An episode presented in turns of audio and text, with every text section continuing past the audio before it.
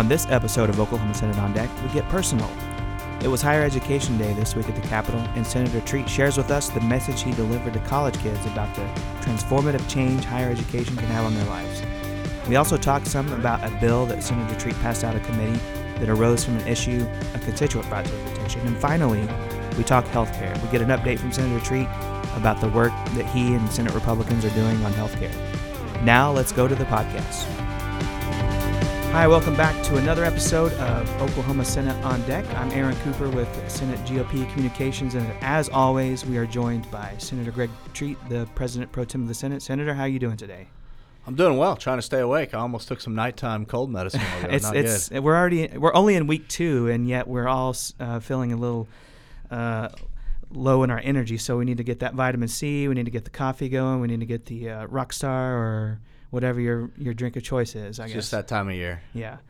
Uh, so it was another big, busy week in the Senate. Mainly, uh, our floor activity started, and we passed the first bill off of the Senate floor this week. So, uh, for those f- folks at home who aren't initiated like we are, floor work, can you explain to us what that means? Yeah, so the first three to four weeks of every uh, session goes committee work. So Right. Senate bills that are filed in the Senate, we're hearing in committee. And then after that, we go to the floor, and we're on the floor a long time, listening to all the bills that come through committee. And then we receive the House bills in Right. committee, and then uh, floor time as well. Most of the work right now at this time of year is done in committee. That's where the nitty gritty work is done anywhere, where a lot of amendments are made, uh, debates, questions. Uh, and this is a really productive time of year for us. It is, and I, I would encourage folks listening at home or watching us on YouTube that uh, find us on social media. We have links to watch the live stream of the Senate. Uh, we're really open and transparent when our uh, committees are meeting, when the Senate is in session. We want you to watch and see how government uh, it works, and we always appreciate input. So uh, you can go online and watch uh, when our committees are in action. You can obviously can visit us at the Capitol, but for most people, it's easier to watch online at home to see what bills are being voted on, uh, what in the committees and, and, and on the f- floor of the Senate. Uh, and speaking of committee work, uh, this week you had your first um, bill passed in committee. And committee work, and this your bill this week is a great example of a lot of the work that happens here at the Capitol that really impacts people's lives for the better. It may not grab headlines, but it's really important. And so, uh, Senator Treat, tell us a little bit about this uh, your bill that passed out of the Business, Commerce, and Tourism Committee this week. Yeah, a lot of this stuff flies under the radar, but it's really uh, the bulk of our work. Right. Uh, obviously, the budget takes the bulk of my attention and, and a lot of my uh, leadership attention. But these type of bills are why we're here. Uh, I had a constituent who moved to Colorado from Oklahoma a few years back. Her husband got terminal cancer, and their medical bills were well over half a million dollars. Oh wow. They had to get rid of all their savings, their retirement, just to try to keep her husband alive. And she was a CPA, uh, ran into financial trouble and mortgage, everything. Ended up moving back to Oklahoma Right. uh, to be close to her kids and grandkids, and wants to continue to work and be a productive citizen. Right. But the cost of reinstating her CPA license, uh, since she once was registered in Oklahoma, Right. went to Colorado and came back, would have been twenty four hundred dollars, and it would have been Oh, it's a Co- huge barrier. yeah cost prohibitive. Whereas if somebody had never been registered in Oklahoma, lived in Colorado, and moved to Oklahoma, it would have been three hundred dollars. So I have to give uh, the entity, uh, the Oklahoma Accountancy Board, a lot of credit. Um, Randall Ross, who's their director, Right. worked with me to come up with a solution. Oh, that's great. And this changes people's lives. Now she is going to be, assuming we get it to the governor's Right. desk, which I, I think we will. Uh, she'll be able to be a productive citizen, be able to provide for herself, and and not be inhibited from working because of some state regulation. That's awesome. And, and you always say and remind people that um, a lot of attention is paid to what happens in Washington and the vitriol there and the partisan politics, but state government is where a lot of and most things happen that really impact people's daily lives. And this is a great instance of that where we're impacting people's lives in the positive way. I mean, that would, that would be such a huge barrier. And like you said, um, you, you pay the first time you register, you'd pay three hundred dollars, and then when if you came out of state and then wanted to come back, I mean, it's it's so. it was a more than that. loophole. It wasn't it wasn't intended at any point. Uh, loophole is probably the wrong word. It was an unintended consequence. Right. And we had just never experienced it before. When my constituent brought it to my attention, I said, "Yes, we'll take care of it." That's great. uh, brought in the agency, and they were very good to work with. There's a lot of good state employees as well. I don't want to demean the work they do. Of course, of they, course. They locked arms with me. Uh, we got it through committee, but just uh, again on the process. Then we'll I'll request a floor hearing, Right. and then it's got to go over to the House and go through that process too. Hopefully, we can fast track it to the governor's desk though, and provide real solutions for real Oklahomans.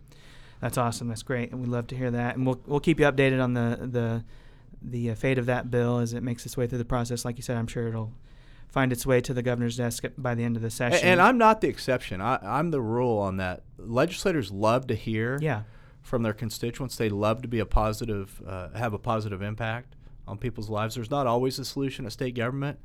A lot of times, uh, looking to government's the wrong place. But in this area, we were uh, inhibiting her ability to work, and I, I'm proud to be able to lock arms with her and, and find a solution. well, we said it after the state of the state, knocking down red tape and inefficiency so that people can can get to work, can earn a living for their family, and contribute. Yeah, it dovetails with a lot of licensing reform we're doing. You know, over the last couple of years, Senator Adam Pugh, uh, former Labor Commissioner Melissa Houston, uh, and several others worked on trying to get some licensing reform because there were just barriers to employment. We don't want to keep people from working. Right. Quite the opposite. We want to get people working. We want to get people to be able to move up in their income scale, uh, scale and, and be able to create wealth for their family or at least a, a, a living. Right. That's awesome. Uh, another reason why it's so busy uh, at the Capitol this time of year is uh, a lot of different groups come to the Capitol and have their day at the Capitol. And this week we had Higher Education Day at the Capitol. And uh, Senator Treat uh, spoke to the college students that were here, a really great message. And so I, I thought it would be great for our listeners on the podcast here for you to talk a little bit about what you told the students uh, for Higher Education Day. Yeah, I'll give you an abbreviated version. uh, I grew up in Catoosa uh, and and played soccer there. I got some sco- uh, soccer scholarships to go to the East Coast. and Right. Turned those down and ended up going to the University of Oklahoma, that does not have a men's program. Uh, but it was the best decision uh, I've made in my life as far as educational opportunity. Got a tremendous education at the University of Oklahoma. Had to work though. I mean, I mowed lawns. I worked in the basement of a bank packaging coins uh, several other odd jobs. Worked one, just one night. I don't want to exaggerate it, but at a, Well, you did a factory up- making rebar, which was uh, well, you fun. did for a college. You got up at five thirty most mornings to work a, a job before class for a college kid. That's Yeah. hard to do. It is. Uh, I'm not a morning person still today, but you know, Well, you I do tried what, to avoid the eight thirty a.m. classes myself. But you, you do what it takes, and uh, I scheduled so I could work in the morning at the Huston Huffman at the OU uh, gym there. And then I came to Oklahoma City and worked at night, uh, and I spent a many a nights, almost every night, at the library until they kicked us out. And then I went to the student union and worked till two. But my message to those kids that were college kids up here visiting is: we believe in you. Um, these people are going to be future business leaders Mhm, in right. Oklahoma. They're going to be uh, future teachers, future civic leaders, future uh, state elected leaders yeah, and I want them to know that it's not all for naught. That uh, go stick with it, get through, get your college education, uh, improve your lot in life, and work hard. It will pay off. Maybe not always financially, right. but you can make a difference in people's lives, and, and the state of Oklahoma believes in you. You know, last few years, uh, uh, our budget picture was down Right. prior to last year, and higher ed uh, took it on the chin Yeah, the Senate, uh, along with our counterparts, really tried to infuse some more cash last year to get professor pay up, some more classes offered. We're, our, our commitment to higher ed is real, but it's not a commitment to some amorphous institution or Right. institutions. Right. It's to those kids that I was able to talk to uh, this week, and I, uh, you know, it's kind of even though I'm down uh, as far as just not feeling well, it's reinvigorating to see the next generation that cares so much about Oklahoma, and hopefully they'll stay here. Yeah. We want to keep those bright minds here in the state um, and keep them here working. And, s- several of them dropped by our office and the pro tem's office, and it was great to see them interested, uh, advocating, knowing. Uh, Knowing about the issue and, and being passionate about it. Yeah, I got to and talk. to some kids from my alma mater, OU, and then from UCO, Redlands. Uh, it wasn't because I'm biased. I didn't talk to OSU kids, but maybe they just didn't come by my office. Well, n- next year, OSU, if you're listening, uh, send some students to the Pro Tem's office uh, on Higher Ed Day. Um, before we let you go, um, healthcare is obviously an important topic this year, and, and most years, but this year particularly at the uh, state capitol. And I just wanted to get a quick update from you uh, uh, to tell us how things are going in the Senate. Give us an idea of the of the goals of the Senate and what we're working toward as we address this important issue. Yeah, healthcare is obviously a national issue that it shouldn't be a national issue, but the national government has taken over a lot Right. of it. federal government uh, through Obamacare or the Affordable Care Act. And when former U.S. Senator uh, John McCain walked onto the floor and cast a no vote on repeal and replace, it was really devastating to those of us that wanted free market health care solutions. So Right. we, we've been looking, we were holding out hope that we could turn the tide. Thankfully, President Trump and his administration have tried to create some creative ways to work within that system to bring some more free market principles. And as most of the listeners will know, Governor Stitt was out with Seema Verma, who's the head of CMS, the Center for Medicaid and Medicare Services, announcing a plan that the governor's calling SoonerCare 2.0. And we're working closely with the governor to try to find solutions. When you look at healthcare, it's not a free market. I wish we could get to a more free market. Right. But what we can do is try to create some uh, Oklahoma centric solutions, and we're trying to lock arms to figure out those solutions. Uh, we're not naive to the fact that there's a state question on the ballot uh, either this fall or, or summer, uh, either one, uh, that the voters will have a choice to, to expand Medicaid, and but there's no way in that state question to pay for it. Uh, legislators are left with trying to find a way to pay for Right. it.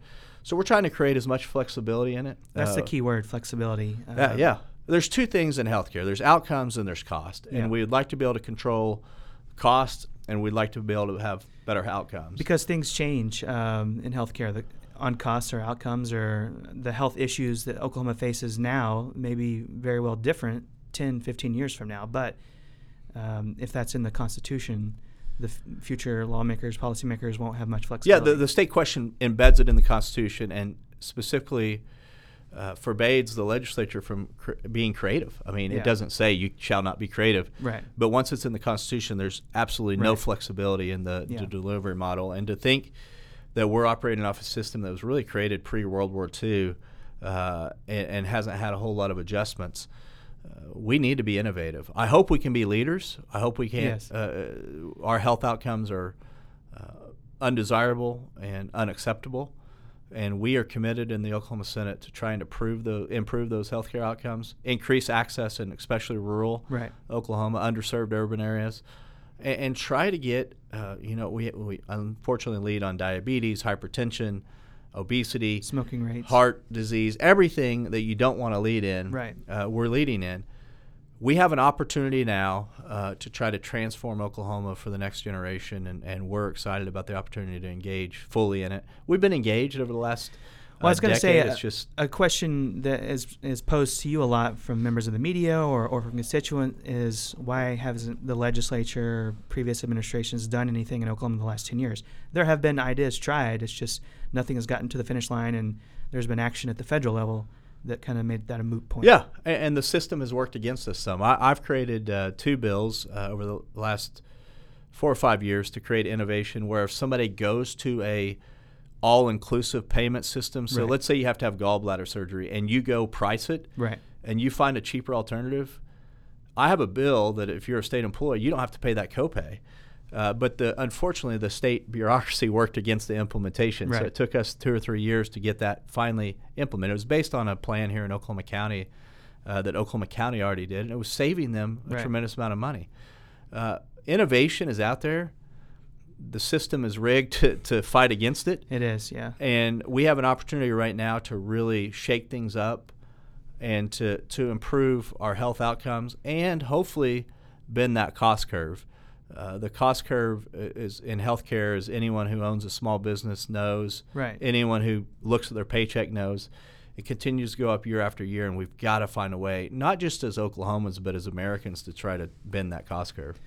It's you know the story you told earlier relates to that about the constituent bill. The, that family went through a, a medical crisis and, and it hampered them, and th- that's story is so common. So uh, addressing the cost issues will certainly be an important issue for Yeah, we, we've got uh, bills out here on price transparency, surprise billing. Uh, we had PBM Right. issues last year. So uh, we are working diligently to try to find uh, Oklahoma centric solutions. And, and being someone that's behind the scenes that gets to see it, it really is exciting and, and the hard work and the innovation, the creativity going into it. So I think, like you said, soon and uh, in the coming weeks, um, it'll be exciting to be able to talk more uh, about these things uh, here on the podcast. So looking forward to that.